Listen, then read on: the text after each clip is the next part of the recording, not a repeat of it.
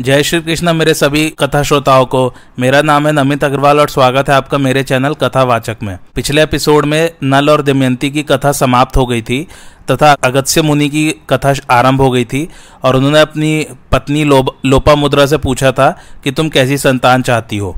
आइए आज की कथा आरंभ करते हैं। अगत्य मुनि कहते हैं, बताओ तुम्हारे सहस पुत्र हो या सहस्त्र पुत्रों के समान सौ पुत्र हो अथवा सौ सौ के समान दस पुत्र हो, या सहस्त्रों को परास्त कर देने वाला केवल एक ही पुत्र हो। लोपा मुद्रा ने कहा तपोधन मुझे तो सहस्त्रों की बराबरी करने वाला एक ही पुत्र दीजिए। बहुत से अयोग्य पुरुषों से तो एक ही योग्य और विद्वान पुरुष अच्छा है। इस पर मुनिवर अगत्य ने बहुत अच्छा कह ऋतुकाल आने पर अपनी सहधर्मणी के साथ समागम किया। गर्भाधान के पश्चात वे वन में चले गए। उनके वन में चले जाने पर सात वर्ष तक वह गर्भ पेट ही में बढ़ता रहा। जब सातवां वर्ष भी समाप्त हो गया। तो लोपा मुद्रा के गर्भ से दृढ़स्यु नामक एक बड़ा ही बुद्धिमान और तेजस्वी बालक उत्पन्न हुआ। वह परम तपस्वी तथा सांगोपांग वेद और उपनिषदों का पाठ करने वाला था। उसका जन्म होने पर अगस्त्य जी के पितरों को अनेक अभीष्ट लोक प्राप्त हो गए। तभी से पृथ्वी पर यह स्थान अगस्त्य आश्रम के नाम से प्रसिद्ध हुआ। राजन यह आश्रम अनेकों रमणीय गुणों से संपन्न है। देखो, इसके समीप यह परम पवित्र भागीरथी प्रवाहित हो रही है। बड़े बड़े देवता और गंधर्व भी इसका सेवन करते हैं।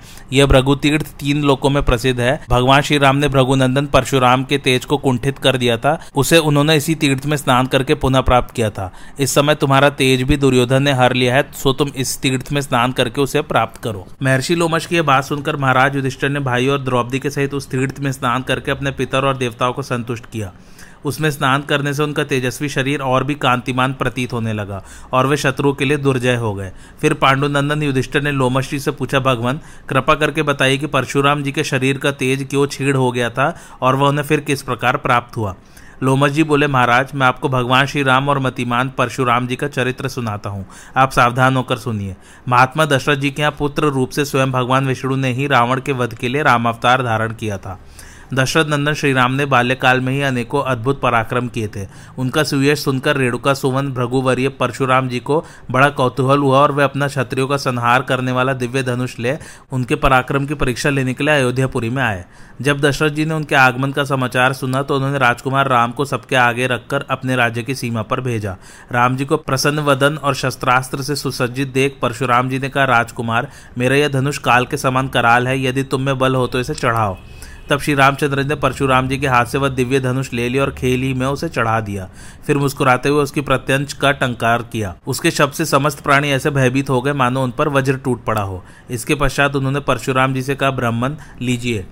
आपका धनुष तो चढ़ा दिया, अब और क्या सेवा करूँ? तब परशुराम जी ने उन्हें एक दिव्य बाढ़ देकर कहा कि इसे धनुष पर रखकर उसे कान तक खींच कर दिखाओ।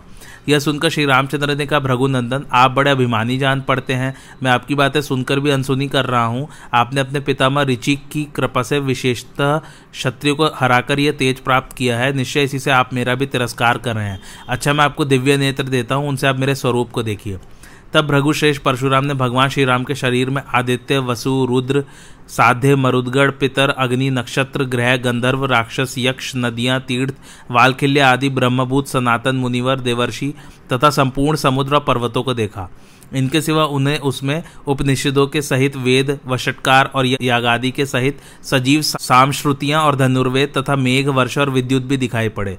फिर भगवान श्री राम ने वह बाढ़ छोड़ा तो बड़ी बड़ी लपटों के सहित सूखा वज्रपात होने लगा। सारा भूमंडल धूल, वर्षा और मेघ, वर्षा से छा गया। पृथ्वी कांपने लगी तथा सर्वत्र भीषण आघात और भयंकर शब्द होने लगा।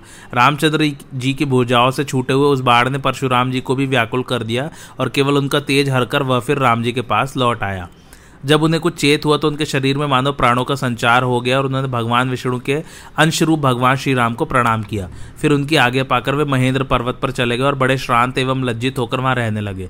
इस प्रकार एक वर्ष बीत जाने पर जब पितृगण ने देखा कि परशुराम जी बड़े निस्तेज हो रहे हैं, उनका सारा मद चूर चूर हो गया और वे अत्यंत दुखी हैं तो उन्होंने उनसे कहा, वत्स, तुमने साक्षात विष्णु के सामने जाकर जैसा बर्ताव किया, वह ठीक नहीं था।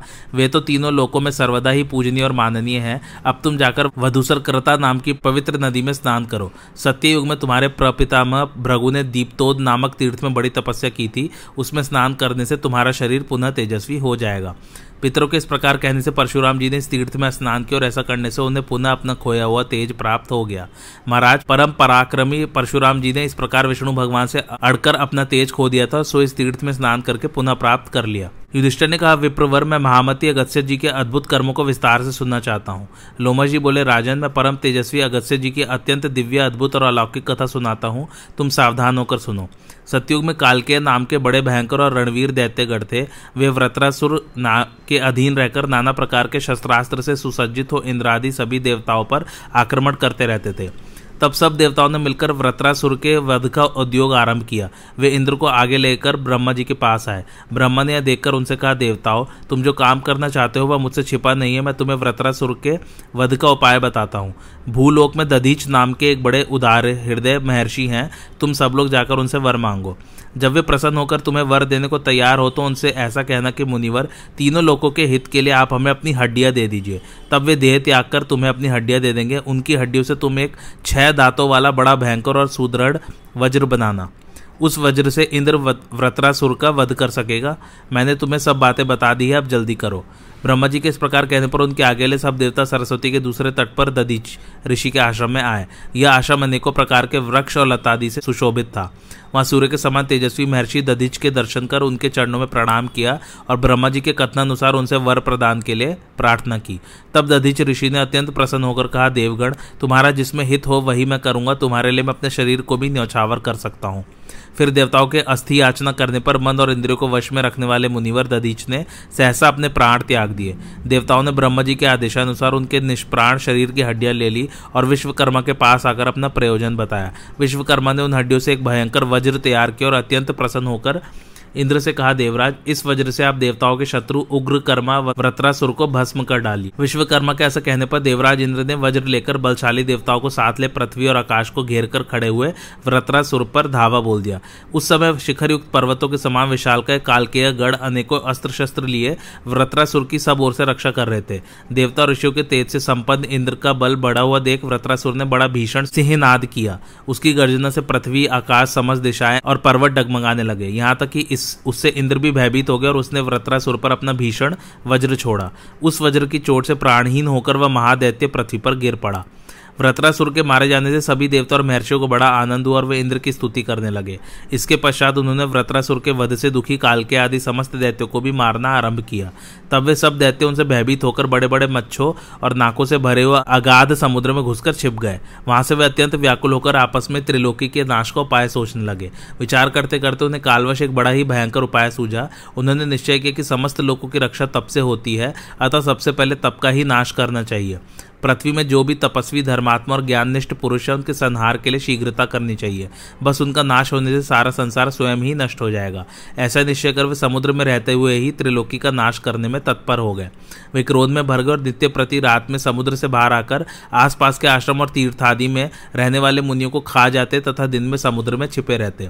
उनका अत्याचार यहाँ तक बढ़ा कि सारी पृथ्वी पर ऋषि मुनियों की हड्डियाँ दिखाई देने लगी और उनके कारण वह ऐसी जान पड़ने लगी मानो शंखों की ढेरियों से ढकी हुई हो।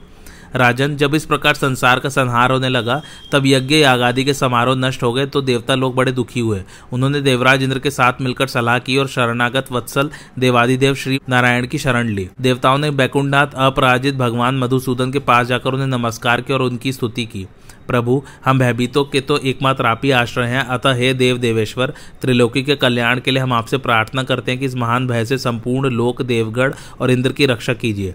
इस समय संसार पर बड़ा भारी भय उपस्थित है, पता नहीं रात में कौन आकर ब्राह्मणों को मार डालता है। ब्राह्मणों का नाश होने से तो पृथ्वी का ही नाश हो जाएगा और पृथ्वी के नष्ट होने से स्वर्ग भी नहीं बच सकेगा। अब तो कृपा पूर्वक आपकी रक्षा करने से ही लोगों का संहार रुक सकता है। देवताओं की प्रार्थना सुनकर भगवान विष्णु ने कहा, देवगण, मैं इस प्रजाओं के छय का कारण पूरी तरह जानता हूँ। कालकेय नाम से प्रसिद्ध एक दैत्यों का बड़ा विकट दल है। वे सब दैत्य व्रत्रासुर का आश्रय लेकर सारे संसार को पीड़ित करते थे। दिन में तो नाकों और ग्रहों से भरे हुए समुद्र में छिपे रहते हैं, किंतु रात्रि के समय संसार का उच्छेद करने के लिए बाहर निकलकर ब्राह्मणों का वध करते हैं। समुद्र में रहने के कारण तुम उन दैत्यों को दलन नहीं कर सकोगे, इसलिए पहले तुम्हें समुद्र को सुखाने का उपाय सोचना चाहिए। समुद्र को सुखाने में अगस्त्य जी के सिवा और कोई समर्थ नहीं है और इसे सुखाए बिना उन दैत्यों का पराभव भी नहीं हो सकता। इसलिए तुम किसी प्रकार अगस्त्य जी को इस काम के लिए तैयार कर लो। भगवान विष्णु की बात सुनकर देवगढ़ ब्रह्मा जी के आगे से अगत्य मुनि के आश्रम में आए।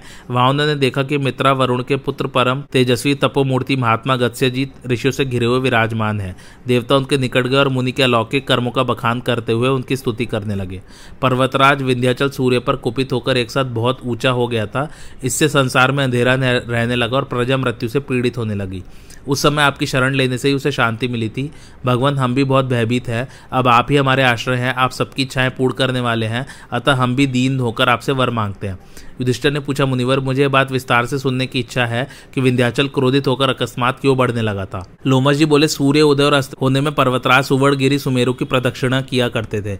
यह देखकर विंध्याचल ने कहा, सूर्यदेव, जिस प्रकार तुम सुमेरु के पास जाकर नित्य प्रति उसकी परिक्रमा करते हो, उसी प्रकार मेरी भी किया करो। इस पर सूर्य ने कहा, मैं अपनी इच्छा से सुमेरु की प्रदक्षिणा नहीं करता, बल्कि जिन्होंने इस जगत की रचना की है, उन्होंने मेरे लिए मार्ग निर्दिष्ट कर दिया है। सूर्य के इस प्रकार कहने पर विंध्य क्रोध में भर गया और सूर्य एवं चंद्रमा का मार्ग रोकने के विचार से अकस्मात बढ़ने लगा। तब सब देवता मिलकर पर्वतराज विंध्य के पास गए और अनेकों प्रयासों से रोकने लगे, किंतु उसने उनकी एक भी न सुनी। फिर वे सबके सब धर्मात्माओं में श्रेष्ठ, परम तपस्वी और अद्भुत पराक्रमी अगस्त्य जी के पास गए और उन्हें अपने आने का प्रयोजन सुनाया। वे कहने लगे भगवान क्रोध के वशीभूत हुआ यह पर्वतराज विंध्याचल सूर्य और चंद्रमा के मार्ग तथा नक्षत्रों की गति को रोक रहा है। द्विजवर, आपके सिवा और कोई भी पुरुष उसको रोकने में समर्थ नहीं है, इसलिए आप रोकने की कृपा करें। देवताओं के बात सुनकर अगस्त्य जी अपनी पत्नी के सहित विंध्याचल के पास आए और उससे बोले, पर्वत प्रवर, मैं किसी कार्य से दक्षिण की ओर जा रहा हूँ, इसलिए मेरी इच्छा है कि तुम मुझे उधर जाने का मार्ग दो। जब तक मैं उधर से लौटू, तब तक तुम मेरी प्रतीक्षा करना, उसके बाद इच्छा अनुसार बढ़ते रहना। विंध्याचल से यह ठहराकर अगस्त्य जी दक्षिण की ओर चले गए और वहाँ से आज तक नहीं लौटे। इसी से अगस्त्य जी के प्रभाव से विंध्याचल का बढ़ना रुका हुआ है। तुम्हारे पूछने से सारा प्रसंग मैंने तुम्हें सुना दिया। अब जिस प्रकार उनसे वर पाकर देवताओं ने कालकेयों का संहार किया था, वह सुनो। देवताओं की प्रार्थना सुनकर अगस्त्य जी ने कहा, आप लोग यहाँ कैसे आए हैं और मुझसे क्या वर चाहते हैं? तब देवताओं ने कहा महात्मन हमारी ऐसी इच्छा है कि आप महासागर को पी जाइए। ऐसा होने पर देवद्रोही कालके को उनके परिवार के सहित मार डालेंगे। देवताओं की बात सुनकर मुनिवर अगत्य ने कहा अच्छा मैं तुम्हारी इच्छा पूर्ण करूँगा और संसार का दुख दूर कर दूँगा। तदंतर वे तपस्विद ऋषियों और देवताओं को साथ ले नदी नाथ समुद्र के तट पर पहुंचकर वहाँ एकत्रित हुए देवता और ऋषियों से कहने लगे, मैं संसार के हित के लिए समुद्र का पान करता हूँ। ऐसा कहकर उन्होंने बात की बात में समुद्र को जलहीन कर दिया। तब देवता लोग प्रबल होकर अपने दिव्य शस्त्रों से कालकेयों का संहार करने लगे। इस प्रकार गर्ज गर्ज कर प्रहार करते हुए देवताओं की मार से वे व्याकुल हो गए और उन्हें उनका वेग असहनीय हो गया। उनकी मार खाकर दो घड़ी तक तो कालकेव ने भी भयंकर से नहात करते हुए घनघोर युद्ध किया, किंतु वे पवित्र आत्मा मुनियों के तप से पहले ही दग्ध हो चुके थे, इसलिए सारी शक्ति लगाकर प्रयत्न करने पर भी वे देवताओं के हाथ से नष्ट हो गए, तथा जो किसी प्रकार उस अन्हार से बचे हुए पृथ्वी को फोड़कर पाताल में चले गए। इस प्रकार दानवों का ध्वंस हो जाने पर देवताओं ने अनेकों प्रकार से स्तुति करते हुए अगस्त्य जी से प्रार्थना की कि अब आप पिए हुए जल को छोड़कर फिर समुद्र को भर दीजिए। इस पर अगस्त्य जी बोले, वह जल तो पच गया। अब समुद्र को भरने के लिए तुम कोई और उपाय सोचो। महर्षि की इस बात से देवताओं को बड़ा आश्चर्य हुआ और वे उदास हो गए। फिर उन्हें प्रणाम कर वे ब्रह्मा जी के पास आए और हाथ जोड़कर उनसे समुद्र को भरने की प्रार्थना की। ब्रह्मा जी ने कहा देवगढ़ अब तुम इच्छानुसार अपने अपने स्थानों को जाओ। आज से बहुत समय बाद राजा भगीरथ अपने पुरखाओं के उद्धार का प्रयत्न करेगा। उससे समुद्र फिर जल से भर जाएगा। ब्रह्मा जी की बात सुनकर देवता अपने अपने स्थानों को चले गए और उस समय की प्रतीक्षा करने लगे। अब भगीरथ जी जैसे गंगा लाते हैं धरती पर, उसकी कथा मैं ऑलरेडी पढ़ चुका हूँ रामायण में एपिसोड नाइन जिसमें गंगा मैया का जन्म का पूरा मैंने ये पढ़ा है। सेम कथा है इसी में, महाभारत में भी। अब आगे पढ़ते हैं। कुंती नंदन महाराज युधिष्ठर क्रमशः नंद और अपर नंदा नाम की नदियों पर गए जो सब प्रकार के पाप और भय को नष्ट करने वाली है। वहाँ हेमकूट पर्वत पर जाकर उन्होंने बहुत सी अद्भुत बातें देखी। उस स्थान पर निरंतर वायु बहता रहता था और नित्य वर्षा होती थी। वहाँ वेदाध्ययन का शब्द तो सुना जाता था, किंतु कोई स्वाध्याय करने वाला दिखाई नहीं देता था। तब लोमा जी ने कहा, कुरुवर, यहाँ नंदा नदी में स्नान करने से पुरुष तत्काल पाप मुक्त हो जाता है, इसलिए आप भाइयों सहित इसमें स्नान करें। यह सुनकर महाराज युधिष्ठर ने अपने भाई और साथियों के सहित नंदा में स्नान किया और फिर शीतल जल वाले अत्यंत रमणीक और पवित्र कौशिकी नदी पर गए। वहाँ लोमा जी ने कहा, भरत श्रेष्ठ, यह परम पवित्र देव नदी कौशिकी है। इसके तट पर यह विश्वामित्र जी का रमणीक आश्रम दिखाई दे रहा है। यही महात्मा काश्यप का आश्रम है। काश्यप जिनका नाम विभाडक भी है महर्षि विभाडक के पुत्र ऋषि श्रृंग बड़े ही तपस्वी और सत्येंद्रिय थे। एक बार अनावृष्टि होने पर उन्होंने अपने तप के प्रभाव से वर्षा कर दी थी। वे परम तेजस्वी और समर्थ विमांडक कुमार मृगी से उत्पन्न हुए थे। युधिष्ठर ने पूछा, भगवान, मनुष्य का पशु जाति के साथ योनि संसर्ग होना तो शास्त्र और लोक दोनों की ही दृष्टि में विरुद्ध है। फिर परम तपस्वी काश्यप नंदन ऋषि श्रृंग ने मृगी के उदर से कैसे जन्म लिया? तथा अनावृष्टि होने पर उस बालक के भय से व्रतरासुर का वध करने वाले इंद्र ने कैसे वर्षा की? लोमस जी बोले, राजन, ब्रह्मार्षि विभाडक बड़े ही साधु स्वभाव और प्रजापति के समान तेजस्वी थे। एक बार वे एक सरोवर पर स्नान करने गए, वहाँ उर्वशी अप्सरा को देखकर वे मोहित हो गए। इतने में ही वहाँ एक प्यासी मृगी जल पी गई। इससे उसको गर्भ रह गया। वास्तव में वह यह एक देव कन्या थी। किसी कारण से ब्रह्मा जी ने इसे शाप देते हुए कहा था कि तुम मृग जाति में जन्म लेकर एक मुनि पुत्र को उत्पन्न करेगी, तब शाप से छूट जाएगी। विधि का विधान अटल है, इसी से महामुनि ऋषि श्रृंग उस मृगी के पुत्र हुए। वे बड़े तपोनिष्ठ थे और सर्वदा वन में ही रहा करते थे। उनके सिर पर एक सींग था, इसी से वे ऋषि श्रृंग नाम से प्रसिद्ध हुए। उन्होंने अपने पिता के सिवा किसी और मनुष्य को नहीं देखा था, इसलिए उनका मन सर्वदा ब्रह्मचर्य में स्थित रहता था। इसी समय अंग देश में महाराज दशरथ के मित्र राजा लोमपाद राज्य करते थे। हमने ऐसा सुना था कि उन्होंने किसी ब्राह्मण को कोई चीज़ देने की प्रतिज्ञा करके पीछे उसे निराश कर दिया था। इसलिए ब्राह्मणों ने उनको त्याग दिया। इससे उनके राज्य में वर्षा होनी बंद हो गई और प्रजा में हाहाकार मच गया। तब उन्होंने तपस्वी और मनस्वी ब्राह्मणों से पूछा भूदेवो अब वर्षा कैसे हो, इसका कोई उपाय बताइए? वे सब अपना अपना मत प्रकट करने लगे। तब उनमें से एक मुनिश्रेष्ठ ने कहा, राजन, ब्राह्मण आप पर कूपित है, इसका आप प्रायश्चित कीजिए। ऋषिशृंग नामक एक मुनि कुमारे वन में ही रहते हैं और बड़े ही शुद्ध एवं सरल हैं। स्त्री जाति को तो उन्हें कोई पता ही नहीं है। उन्हें आप अपने देश में बुला लीजिए। वे यदि यहाँ आ गए तो तुरंत ही वर्षा होने लगेगी। यह सुनकर राजा लोमपाद ने ब्राह्मणों के पास जाकर अपने अपराध का प्रायश्चित कराया। उनके प्रसन्न होने पर उन्होंने अपने मंत्रियों को बुलाकर ऋषि श्रृंग को लाने के विषय में परामर्श किया। उनसे सलाह करके उन्होंने अपने राज्य की प्रधान प्रधान वैश्याओं को बुलाया और उनसे कहा, सुंदरियो, तुम किसी प्रकार मोहित करके और अपने में विश्वास उत्पन्न करके मुनि कुमार ऋषि श्रृंग को मेरे राज्य में ले आओ। तब उनमें से एक वृद्ध वेश्या ने कहा, राजन, मैं तपोधन ऋषि श्रृंग को लाने का प्रयत्न तो करूँगी, परंतु मुझे जिन जिन भोग सामग्रियों की आवश्यकता है, उन सबको दिलाने की आप कृपा करें। तब राजा का आदेश पाकर उस वृद्धा ने अपनी बुद्धि के अनुसार नौका के भीतर एक आश्रम तैयार कराया। उस आश्रम को अनेक प्रकार के फल और फूले वाले बनावटी वृक्षों से सजाया गया, जिन पर तरह तरह की झाड़ियाँ और लताएँ छाई हुई थी। वह नौकाश्रम ही रमणीय और मन को लुभाने वाला था। उसे विमाडक मुनि के आश्रम से थोड़ी दूरी पर बंधवाकर गुप्तचरों से इस बात का पता लगवाया कि मुनिवर किस समय आश्रम से बाहर चले आते हैं। फिर वे भांडक मुनि की अनुपस्थिति के समय अपनी पुत्री वेश्या को सब बातें समझाकर ऋषिशंक के पास भेजा। उस वेश्या ने आश्रम में जाकर उन तपोनिष्ठ मुनि कुमार के दर्शन किए और उनसे कहा, मुनिवर, यहाँ सब तपस्वी आनंद में है ना? आप भी कुशल से है ना, तथा आपको वेद्याध्ययन तो अच्छी तरह चल रहा है ना? ऋषि शंग ने कहा, आप कांति के कारण साक्षात तेज पुंज के समान प्रकाशमान प्रतीत होते हैं। मैं आपको कोई वंदनीय महानुभाव समझता हूँ। मैं पाद प्रक्षालन के लिए आपको जल दूँगा तथा अपने धर्म के अनुसार कुछ फल भी भेंट करूँगा। देखिए, यह कृष्ण चरम से ढका हुआ कुश का आसन है, इस पर विराज जाइए। आपका आश्रम कहाँ है और आप किस नाम से प्रसिद्ध है? वैश्य बोली, काश्यप नंदन, मेरा आश्रम इस पर्वत के उस ओर यहाँ से तीन योजन की दूरी पर है। मेरा ऐसा नियम है कि मैं किसी को प्रणाम नहीं करने देता और न किसी का दिया हुआ पाद्य ही स्पर्श करता हूँ। मैं आपका प्रणम्य नहीं हूँ, बल्कि आप ही मेरे वंद्य हैं। ऋष्यशंग बोले, पके हुए फल रखे हैं इनमें से आप अपनी रुचि के अनुसार ग्रहण करें। लोमजी कहते हैं राजन, उस वेश्य की लड़की ने उन सब फलों को त्याग कर उन्हें अपने पास से बड़े रसीले, दर्शनीय और रुचिवर्धक स्वादिष्ट पदार्थ दिए। इसके सिवा सुगंधित मालाएँ, विचित्र और चमकीले वस्त्र तथा बढ़िया बढ़िया शरबत भी दिए। उन्हें पाकर ऋष्यशंग बड़े प्रसन्न हुए और हंसने खेले में उनकी प्रवृत्ति हो गई। इस प्रकार उनके मन में विकार का अंकुर फूटता देख वेश्या उन्हें तरह तरह से लुभाने लगी। एक मुहूर्त बीतने पर आश्रम में कश्यप नंदन विभाडक मुनि आए। उन्होंने देखा कि ऋषिशंग अकेले में ध्यान से लगाए बैठा है। उसके चित्त की स्थिति सर्वथा विपरीत हो गई है। वह ऊपर को देख देखकर बार बार दीर्घ निश्वास छोड़ता है। उसकी ऐसी दीन दशा देखकर उन्होंने कहा, बेटा, आज सायकाल के अग्निहोत्र के लिए तुमने संविधाएँ ठीक क्यों नहीं की? क्या आज तुम अग्निहोत्र से निवृत्त हो चुके हो? आज तुम्हारे दिन, दिनों की तरह प्रसन्न नहीं जान पड़ते, बड़े चिंता तो अचेत और दीन से दिखाई देते हो? बताओ तो आज यहाँ कोई आया था क्या? ऋषि ने सारी बात कह सुनाई। विभांडक बोले, बेटा, ये तो राक्षस हैं। ये ऐसे ही विचित्र और दर्शनीय रूप से घूमते रहते हैं। ये बड़े ही पराक्रमी होते हैं और ऐसे सुंदर सुंदर रूप धारण करके सर्वदा तपस्या में विघ्न डालने का विचार करते रहते हैं। ये राक्षस ऐसा कहकर विभाडक मुनि ने अपने पुत्र को रोक दिया और स्वयं उस वेश्या को ढूँढने लगे। जब तीन दिन तक उसका कोई पता न लगा तो आश्रम में लौट आए। इसके पश्चात जब श्रोत विधि के अनुसार विभाडक मुनि फिर फल लेने के लिए गए तो वह वेश्या ऋषि श्रंग को फंसाने के लिए फिर आई। उसे देखते ऋषि ऋषिशंग बड़े हर्षित हुए और हड़बड़ाकर उसके पास दौड़ आए तथा उससे बोले, देखो पिताजी के आने से पहले ही हम तुम्हारे आश्रम को चलेंगे। हे राजन, इस युक्ति से विभाडक मुनि के एकमात्र पुत्र ऋषिशंग को उन माँ बेटी ने नाव पर चढ़ा लिया और उसे खोलकर वे तरह तरह के उपायों से उन्हें आनंदित करती अंगराज लोमपाद के पास ले आई। अंगराज उन्हें अपनी अंतपुर में ले गए। इतने ही में देखा कि सहसा वृष्टि होने लगी और सब और जल ही जल हो गया। इस प्रकार अपनी मनोकामना पूर्ण होने पर राजा लोमपाद ने उन्हें अपनी कन्या शांता विवाह दी। इधर जब विमांडक मुनि फल फूल लेकर आश्रम में लौटे तो बहुत ढूँढने पर भी उन्हें अपना पुत्र दिखाई न दिया। इससे उन्हें बड़ा ही क्रोध हुआ और ऐसी आशंका हुई कि यह सारा षड्यंत्र अंगराज का ही रचा हुआ है। अतः वे अंगाधिपति को उनके नगर और राष्ट्र के सहित भस्म कर डालने के विचार से चंपापुरी की ओर चले। मार्ग में चलते चलते जब वे थक गए और उन्हें भूख सताने लगी तो वे ग्वालियों के संपत्तिशाली घोषों में आए।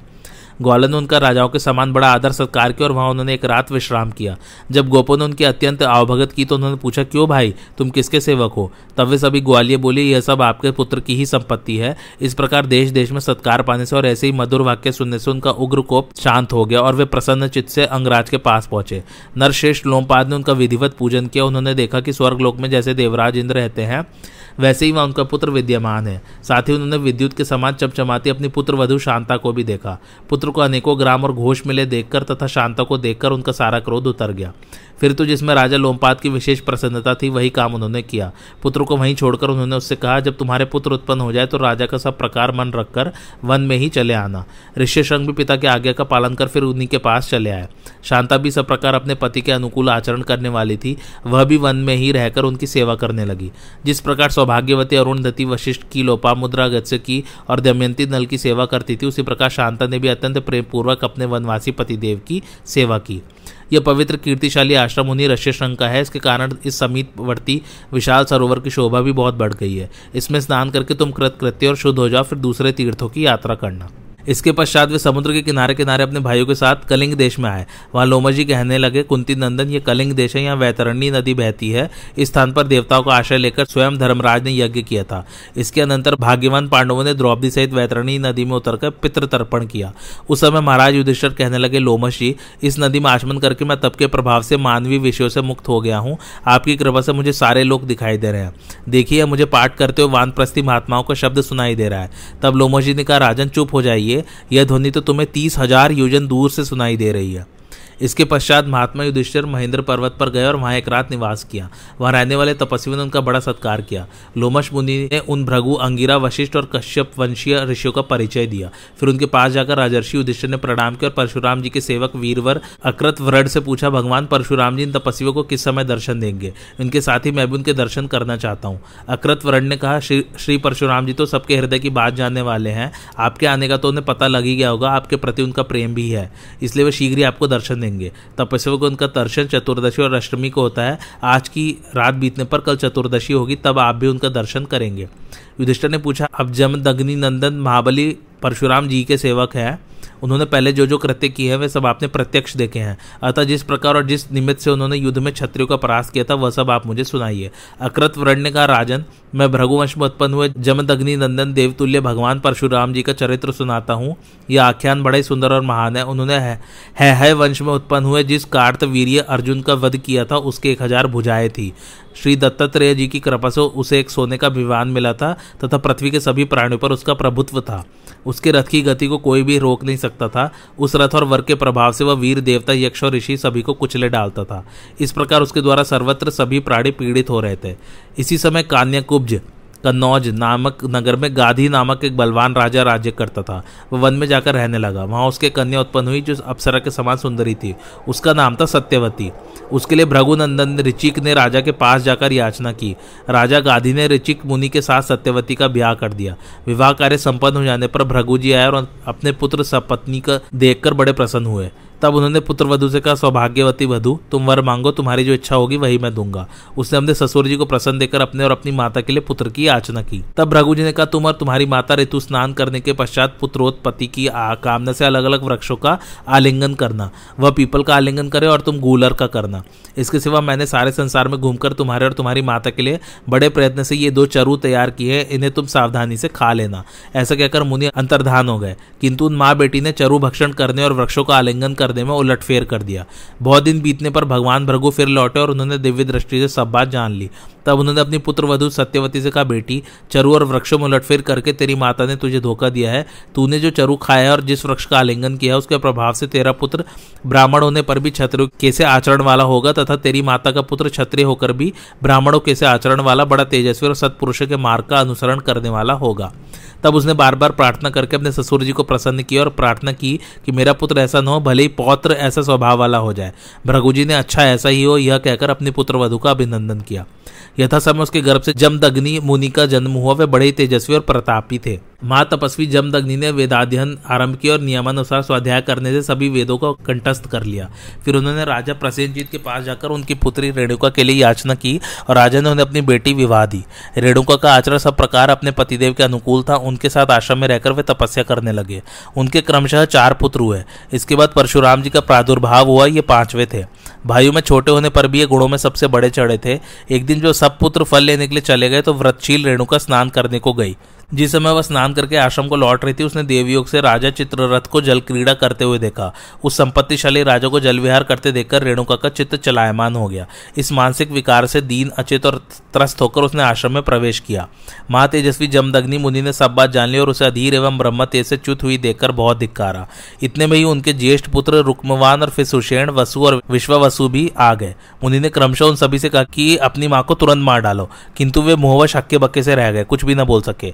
तब ने क्रोधित होकर उन्हें शाप दिया, जिससे उनकी विचार शक्ति नष्ट हो गई और वे मृग एवं पक्षियों के समान जड़ बुद्धि हो गए। उन सबके पीछे शत्रु पक्ष के वीरों का संहार करने वाले परशुराम जी आए। उनसे महातपस्वी जमदग्नि मुनि ने कहा, बेटा, अपनी इस पापनी माता को अभी मार डाल और इसके लिए मन में किसी प्रकार का खेद न कर। यह सुनकर परशुराम ने फरसा लेकर उसी क्षण अपनी माता का मस्तक काट डाला। राजन, इससे जमदग्नि का कोप सर्वथा शांत हो गया और उन्होंने प्रसन्न होकर कहा, बेटा, तुमने मेरे कहने से वह काम किया जिसे करना बड़ा ही कठिन है, इसलिए तुम्हारी जो जो कामनाएँ हैं वो सब मांग लो। तब उन्होंने कहा, पिताजी, मेरी माता जीवित हो जाए, उन्हें मेरे द्वारा मार जाने की बात याद न रहे, उनके मानस पाप का नाश हो जाए, मेरे चारों भाई स्वस्थ हो जाए। युद्ध में मेरा सामना करने वाला कोई न हो और मैं लंबी आयु प्राप्त करूँ।